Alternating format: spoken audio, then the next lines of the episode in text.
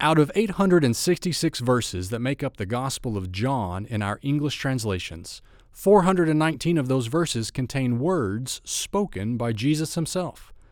Today's podcast comes from the program Christianity 101 by Mike Vestal, where Mike stresses topics that form the foundation of faith in Christ. Join us as we turn to the book of John to help better understand the mind of God and Christ. There is absolutely nothing in this world that is more important than knowing God. Than knowing God deeply and richly and intimately.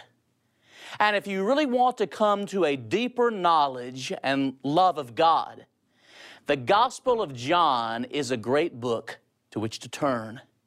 When we think about the book of John, in John 20, verses 30 and 31, we find the theme statement. Many other signs, therefore, did Jesus in the presence of his disciples that are not written in this book. But these are written that you might believe that Jesus is the Christ, the Son of the living God, and that believing you might have life in his name. Paul would write, I want to know Christ, Philippians 3 and verse 10. David would tell his son Solomon, only know the God of your father, and serve him with a perfect heart and with a willing mind. 1 Chronicles 28, verses 7 through 9. We know this, that when the Lord Jesus returns, he will take vengeance on those who know not God and have not obeyed the gospel. 2 Thessalonians 1, verses 7 through 9. So the book of John is a great book to look at in order to know God. In John 17, verse 3, we see this truth. This is life eternal, that they know you, the only true God, and the one that you have sent, even Jesus Christ.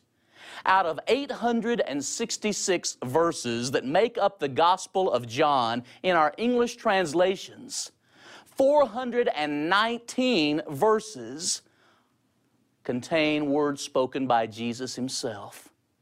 That's why the book of John helps us to know God and the one that he has sent, even Christ, in a most remarkable way. As we study the book of John, in order to know God and Jesus even better, one thing I'd like for us to do is look at 7 key words of the book of John. In the 21 chapters that make up the Gospel of John in our English translations, one word that we really need to see and appreciate that is a recurring word throughout this book is the word believe. Some 98 times in 21 chapters, the word believe occurs.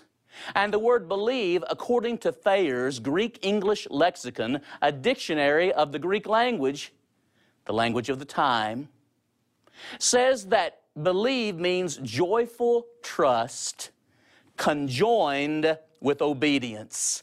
Notice the 3 elements, joy, trust, and obedience. These things were written that you might believe. John 20, verses 30 and 31. When we take a look at the book of John, another word that is accentuated is the word Father. Father. The unique relationship that Jesus has with the Father. For example, John 10, verse 30, I and the Father are one. In John 14, verses 1 through 3, in my Father's house are many dwelling places or mansions. Yet another word that is emphasized throughout the Gospel of John is the word know. Know. And the word carries with it the idea of knowing in a deep and rich and intimate and personal way. That there is an object that is known, and there is also an objective behind that knowledge, that we know God and that we have a proper relationship with him. In John 8, verse 32, you shall know the truth, and the truth shall make you free. A fourth word that we need to emphasize in the book of John is the word sign, and that's how John speaks of the miracles of Jesus. They pointed beyond themselves to someone and something greater, Jesus, God's Son. The expression sign is found some 17 times in most English translations. Yet another expression found a great deal is the word abide. Abide. And in John chapter 15 especially, we notice this word abide being found. Sixth, consider the word life. Life. Jesus said, I have come to give life and give it more abundantly. John 10, verse 10. John 3:16, that whosoever believeth in him should not perish, but have everlasting life. And the life that John speaks about in this marvelous book about God, knowing God, is a life of the greatest quality and life in the greatest quantity. But also when we think about the book of John and some key expressions that help unlock the overall message, the basic message of the book, there is the word glory. Glory, found some 42 times in the 21 chapters. He says in John 17 and verse 4, our Lord does, I have glorified you on the earth. I have finished the work that you've given me to do. What a remarkable statement. So when you think about these words, they help us see something of the significance of knowing God and seeing Him in this great book. But not only are there those 7 great words that we've just talked about, there are also 7 great I am statements of Jesus. 7 great I am statements. Who is Jesus? Hear from the lips of Jesus Himself who He is. When one turns to John chapter 6, verses 35 through 48, Jesus says, I am the bread of life. I am the bread of life. He is to be the staple of our very existence. In John 8 and verse 12, in John 9 verses 5 and 6, there's another I am statement, a second I am statement of Jesus. And He says, I am the light. John is fond of contrast, death and life, light and darkness. Jesus is light. As we continue looking at the book of John and what Jesus had to say about Himself, we come to John chapter 10. And in John chapter 10, there's 2 I am statements. In John 10, He says, I am the door. I am the door. And in John 10, in verses 11 through 18, He says, I am the good shepherd. Think about Jesus in these ways. How has He spoken of Himself? How does He describe Himself? One goes on to John chapter 11 and look at verse 25, and Jesus says, I am the resurrection and the life. Who is Jesus? He is the one who gives hope, hope that extends into eternity. In John chapter 14 and verse 6, there is a 6th I am statement of our Lord. I am the way, the truth, and the life. No man comes to the Father but by me. And in John chapter 15, and especially the first 11 or so verses, there is the statement, I am the true vine, and we are to abide in Him. So we've noticed 7 key words. We've also noticed 7 I am statements of Jesus.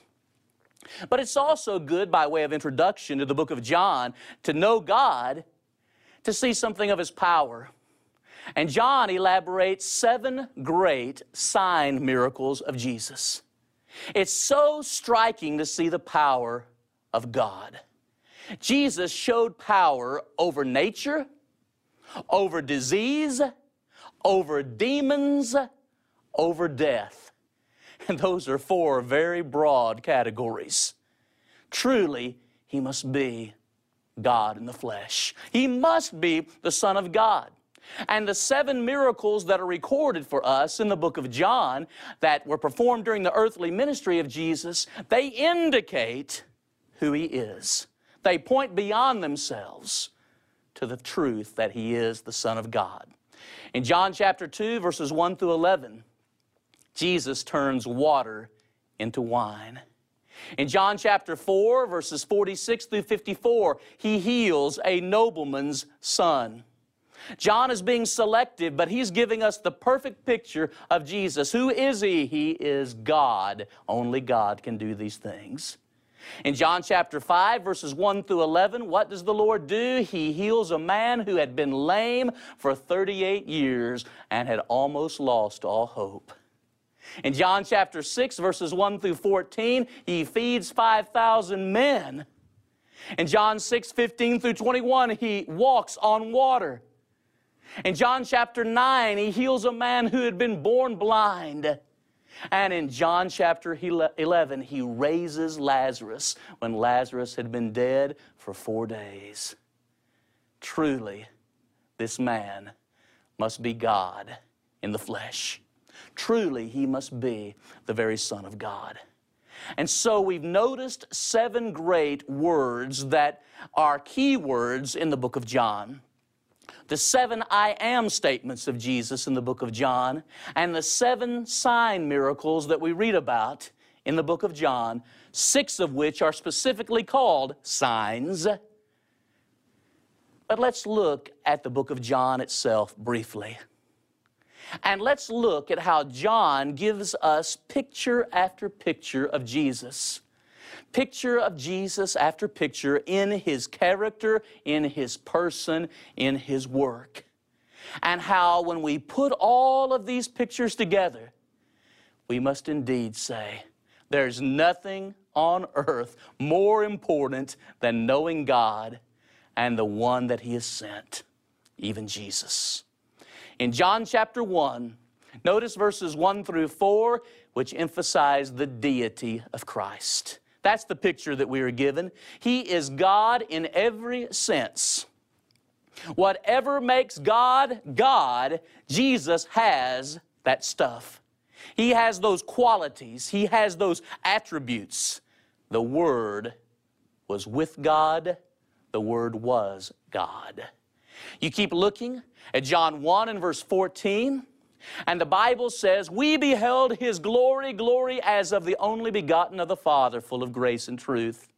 John 1 and verse 18 speaks of how the Son, that is Jesus, has declared the Father. He has exegeted, He has exposited, He has brought out fully all that God is in His person, in His nature.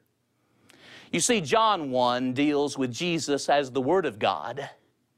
Colossians 1 deals with Jesus as the image of God. Hebrews chapter 1, verses 1 through 4, deals with Jesus as the Son of God. And Philippians 2, 5 through 11, deal with Jesus as being in the very form of God. The Word of God, the image of God, the Son of God, the form of God.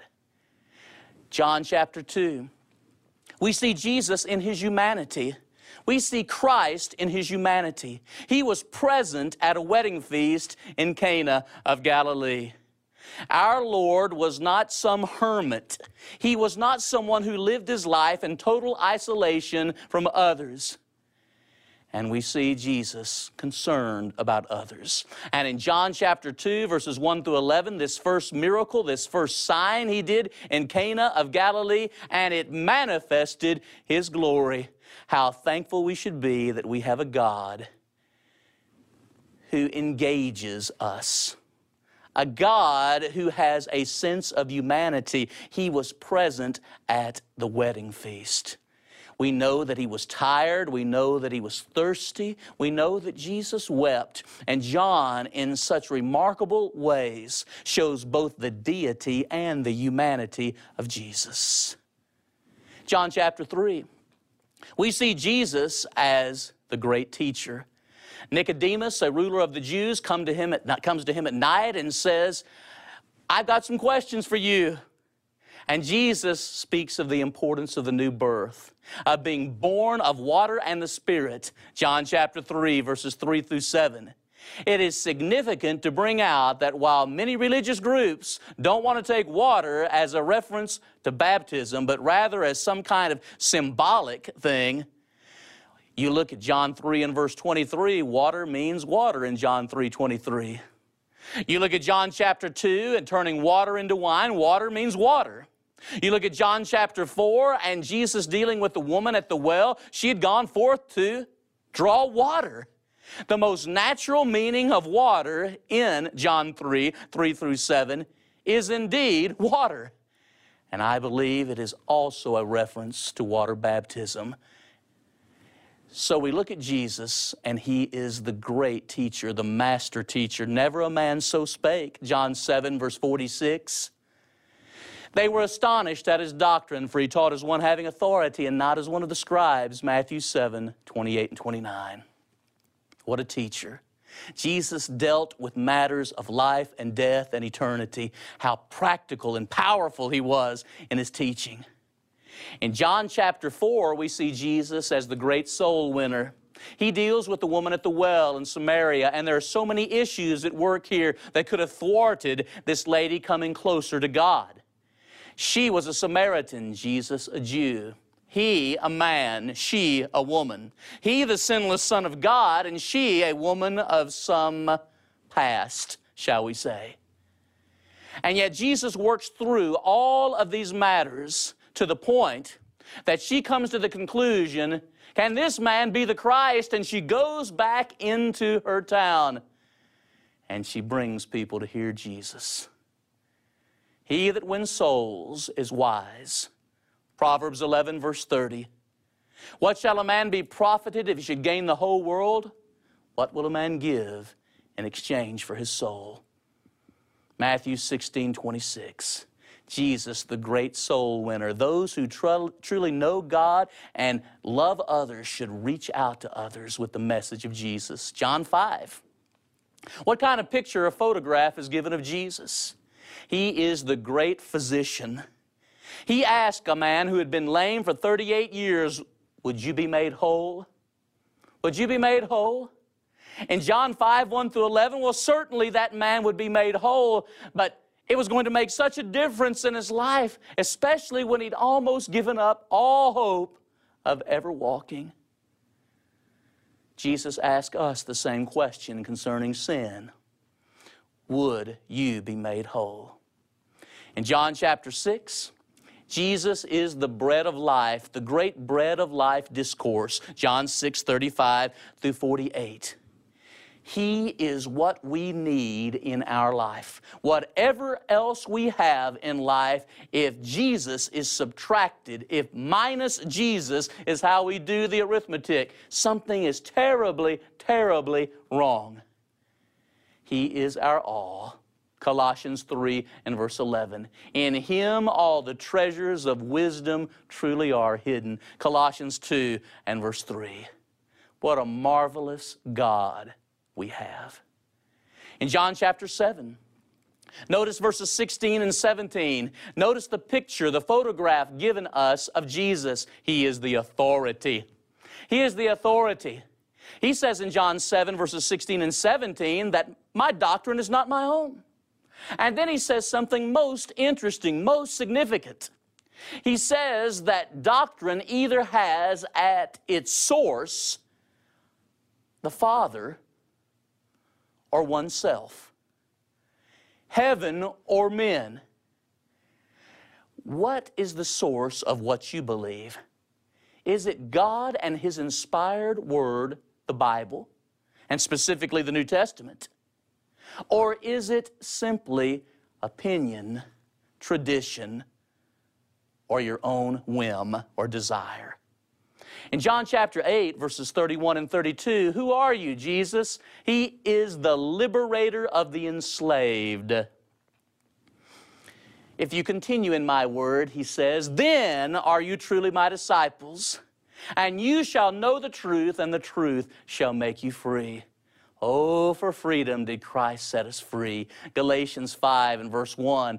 Not simply the Jews from the bonds of the law, the Old Testament, but Jesus sets us free from sin, Romans chapter 6, especially verses 16-18. John chapter 9, who is Jesus? Jesus is the light. John 9:5-6. He is the one who sheds a lot of light on what our real purpose should be in life. In 1 Corinthians 10 and verse 31, there is a passage I love to refer to as the whether whatever verse. Whether you eat or drink, whatever you do, do all to the glory of God. He is the light, and we need to see in Him what our real purpose is. It's to know God, to enjoy God, and to love Him with our all. Mark chapter 12 and verse 30. We look at John chapter 10, and Jesus is the good shepherd. We see this especially in verses 11 through 18. He is the good shepherd. Now, a shepherd was everything to the sheep. He would protect the sheep. He would feed the sheep. He would lead the sheep where they needed to go. And how true it is that the Lord is to be my shepherd and your shepherd. Remember Psalm 23 and verse 1? The Lord is my shepherd, I shall not want. The Lord, He is a powerful shepherd. The Lord is, He is a positive shepherd. The Lord is my, He is a personal shepherd. The Lord is my shepherd. He is a practical shepherd. He is everything to me. He leadeth me, O blessed thought, O words with heavenly comfort wrought. That's what a great hymn says. In John chapter 11, we see this picture of Jesus. He is the resurrection and the life. Jesus said, if any man believe in me, though they die, yet shall they live. On that occasion, there were a lot of grieving, hurting people. And Jesus gave some of the most comforting, hope-filled words that are ever found in Scripture. He is the resurrection and the life. No wonder why Paul would later write in Philippians, for to me to live is Christ, to die is gain, Philippians 1 and verse 21. To depart and be with Christ is very far better, Philippians 1:23. He is the resurrection and the life. Again, John chapter 12. When we look at John chapter 12, we see the triumphant entry into Jerusalem. And we see how the people, in fulfillment of the Old Testament, cry out, Hosanna! Blessed is he that comes in the name of the Lord. We see Jesus, the King. The King. It is so important that we see Jesus as Savior, that He is our Savior. He paid a price that we could not pay ourselves. But it is also vital, it is necessary that we see Jesus as Lord, as King. He is the King of kings, the Lord of lords, Revelation 19:16. He is the blessed and only potentate, 1 Timothy 6, verses 15 and 16. He's the King.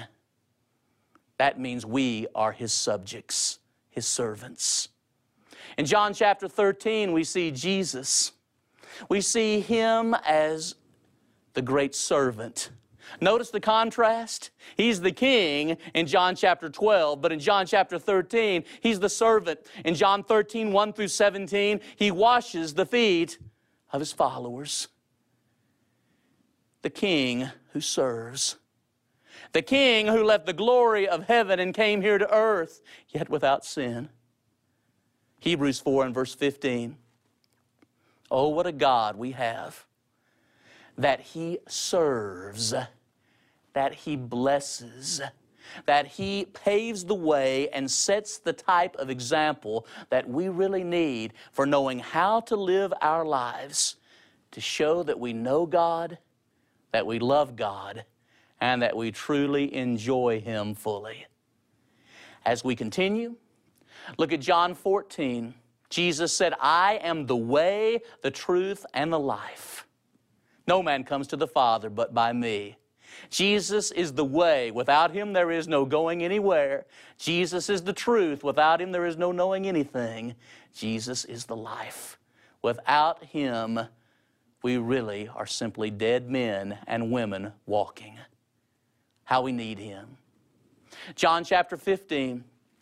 Jesus is the true vine in whom we are to abide, we are to hold to, we are to cling to. Apart from me, he said, you can do nothing, John 15, verses 4 and 5. Herein is my Father glorified that you bear much fruit, fruit in him, John 15, verse 8. In John chapter 16, who is Jesus? He is the giver of the Holy Spirit. John 16, verses 13 through 15. Given to the apostles to guide them into all truth, to bring to their remembrance the things that the Lord had instructed them. When we look at Scripture today, we see things that have been brought to the remembrance of those who are present with Jesus. We see all truth that God wants us to know. In John chapter 17, Jesus is the great intercessor. That is the picture given of Jesus. He is the great intercessor. Listen, listen. Jesus is praying. He is praying for himself in John 17, verses 1 through 5. He is praying for his disciples, his apostles, in John 17, 6 through 19.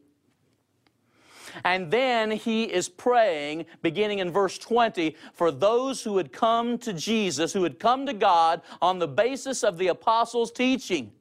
Notice that in John 17, 20 and 21.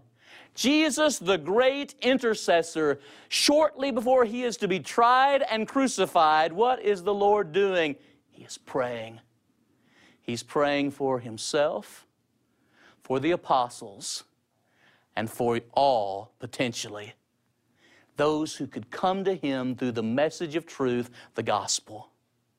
In John chapter 18, what's the picture that we have of Jesus? He is the model sufferer. He is the model sufferer. It is Jesus who says in John 18:36, my kingdom is not of this world. His kingdom, his people are spiritual in nature. That's what we should be as the people of God. There's no need to be looking for some kind of earthly kingdom concerning Jesus, because the kingdom is spiritual in nature. Daniel 2, 44 and 45. The church. In John chapter 19, we have the uplifted Savior.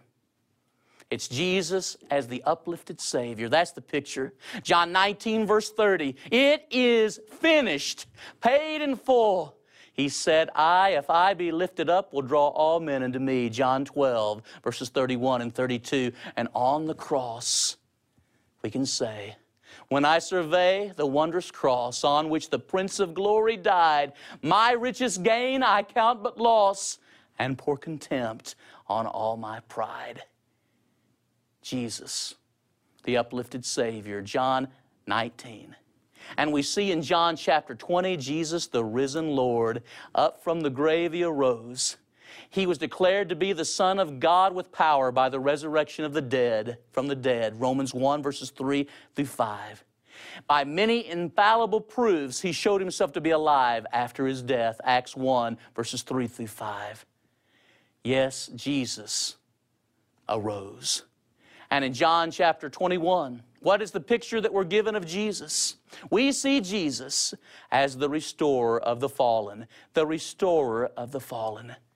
He takes Peter and says, Simon, son of Jonah, do you love me more than these? And Peter says, Lord, I love you. Simon, son of Jonah, do you love me more than these? Lord, I love you. Feed my sheep.